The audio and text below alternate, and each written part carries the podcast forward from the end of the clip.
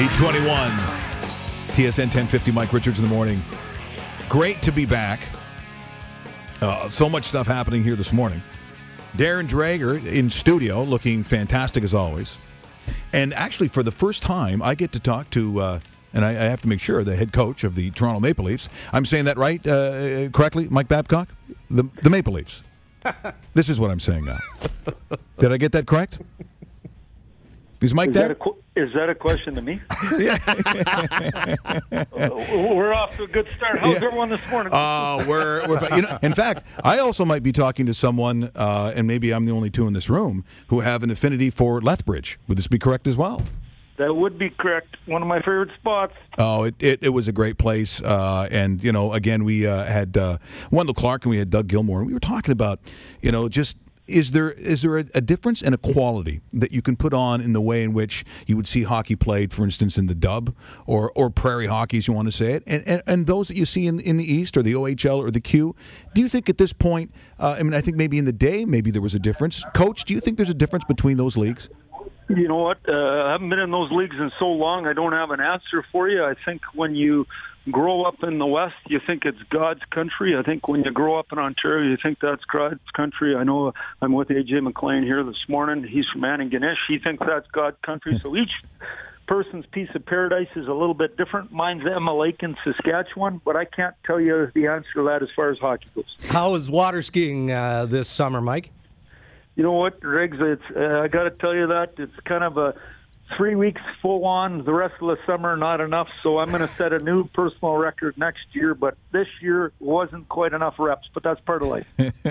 well, you certainly have uh, lots on your hands here with uh, the start of it. I know a lot of people are very, very excited about a Coach.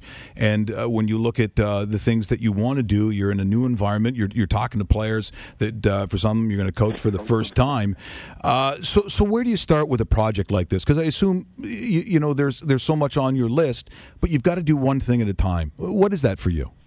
Well, I think the biggest thing uh, that's happened here is the building of a management team, uh, the building of an off-ice management group, and that comes from scouts, that comes from medical science people, it comes from uh, the president, the manager, the coaching staff, putting together those people um, that are a quality, good people that are going to work hard and set a good example and, and give stability to the organization. And, and then the next step is is to get on with fixing our on ice product. And so I think we've had a real good summer off the ice. Um, now we've got to start our journey on the ice. I got uh, uh, July 1st, that area went all right for us. We acquired some players. Uh, we're going to try to build a product here that people can be proud of. It's going to take us time. I think we're all aware of that. But in the meantime, we want to be the best we can possibly be and and give our fans something to be excited about.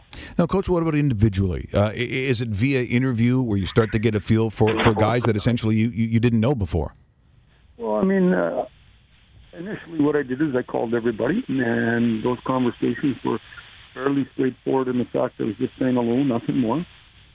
Uh, I've had a chance to be around here for a bit, and bump into guys, and then you kind of pick them off one at a time. But but in the end, those are conversations. I got to get to know them as players and as people. And you know what?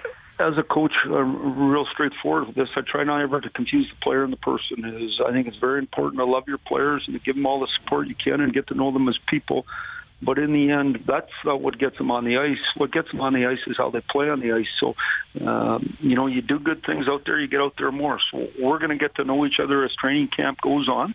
Now, we're going to send uh, or start off by establishing structure and work ethic at our camp, and then we're going to try to get better each and every day. But that's basically what we're doing is we're just going to get to know each other better process. You know, a year ago, Mike, uh, Brendan Shanahan and company used a phrase internal competition right to, to describe you know the reality of, of that season. And, and they wanted to make sure that you know not just that will to compete but that internal fight was there. It was in practice. It was in every shift of the the exhibition season and obviously into the regular season. And and to a degree I think that worked. I think we saw players who who, who battled for their spots and uh, maybe pushed one or two that were a bit of a surprise out of the way. Uh, do you follow along that same path this year and and is it even more wide open given some of the, the young talent that you're obliged to have a good look at? Well, I think the big thing, Dregs, here is internal competition. To me, internal competition comes with the more skill you have in your lineup. You don't know from day to day who is going to get that extra ice time because you have so many good players. That's what you want to get to. You want to get to a spot where there's tons of competition for jobs. Now, training camp to me is real simple. It's an individual time of year. There's training camp ends when exhibition's done. And so what you're trying to do is you're trying to secure yourself uh, a job on the team. If you're guys that have a job on the team, you're trying to secure yourself a job on the power play or on the penalty killer. You want to be out there six on five. You want to be out there five on six. So there's a lot of things to be determined here through training camp because we don't know who they are. They're getting to know us. We're getting to know them. But it, the more internal c- competition you have, the better off you're going to be because it's it's competitive environment every day. You want that in your weight room. You want that on your ping pong table. You want that playing cards on the plane. You want it everywhere. You want it to be a competitive environment. That's a lot of fun. And saying that, the more quality quality players you have, the more internal competition you have. If you don't have enough quality players, it makes it harder to have as much internal competition. And, and assuming that you know you've got a, a, higher quality of player, then you're going to expect the offense that you know was was moved out in the Phil Kessel trade with the Pittsburgh Penguins to be replaced by a committee. That 25 to, to 40 when Phil is going is going to be uh, should be replaced by a few players, or you know is it up to guys like Nazem Kadri and the obvious to, to step up? Well, I would tell you is anytime you uh, move a guy like Phil, who's a high, high end scorer, that you're going to suffer to replace his goals. That's just the reality of the situation. But you're going to see who's going to do it. So we do an exercise each year in Detroit. Uh, Ken Holland and myself, we'd add up the goals we were going to score. We'd know before the year what we thought we were going to score. When I added up the goals the other day, they didn't add up right. So I tried to do it again and again, and I didn't like the outcome. The reality is we're going to have to find some people to score more goals than I put down on the sheet initially. So we know that. So let's get to work and figure out how we're going to do that. We're in conversation with Mike Babcock, the head coach of the Toronto Maple Leafs, joining us this morning on TSN 1050. Mike, you talk about learning curves, headaches, uh, a slow process, and everything like that. What what in your mind will it take uh, for your team, uh, for for in your mind as a first year coach on this team? Uh, with this organization for this season to be deemed successful in your mind what will this what will it take for you for this team to be successful that's a great question. Is I'm not going to say anything right now except the fact that we're going to compete hard and we're going to get better each and every day and we're going to figure out what we got here.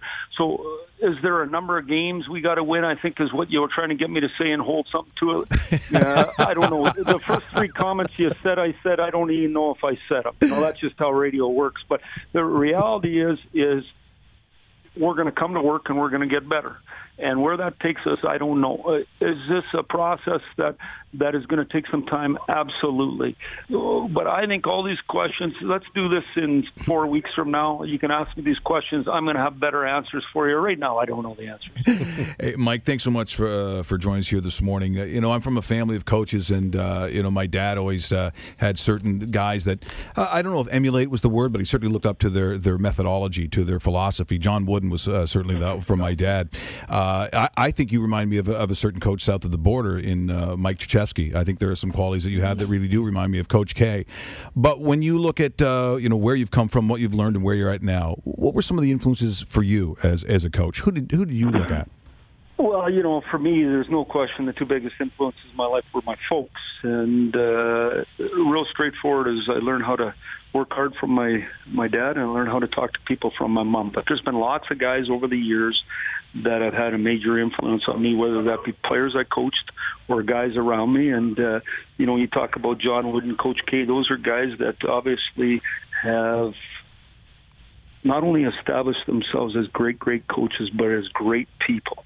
And to me, uh, that's a huge priority is setting a standard that your players can be proud of you and how you handle yourself each and every day and the expectation you have for them. They know it's consistent.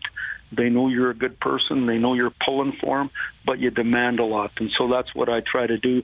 to give you a guy right here, right now, uh, you know, I don't have one. I know uh, it was great for me to be out with Jacques Lemaire last night, just talking to Jacques, having around with our coaches. He's a good man. Scotty Bowman was a good man to me. Dave King was a good man to me for a lot of years.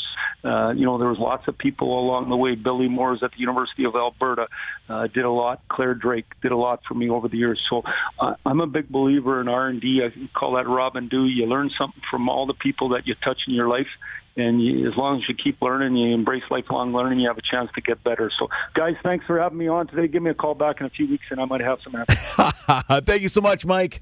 Have a good day, guys.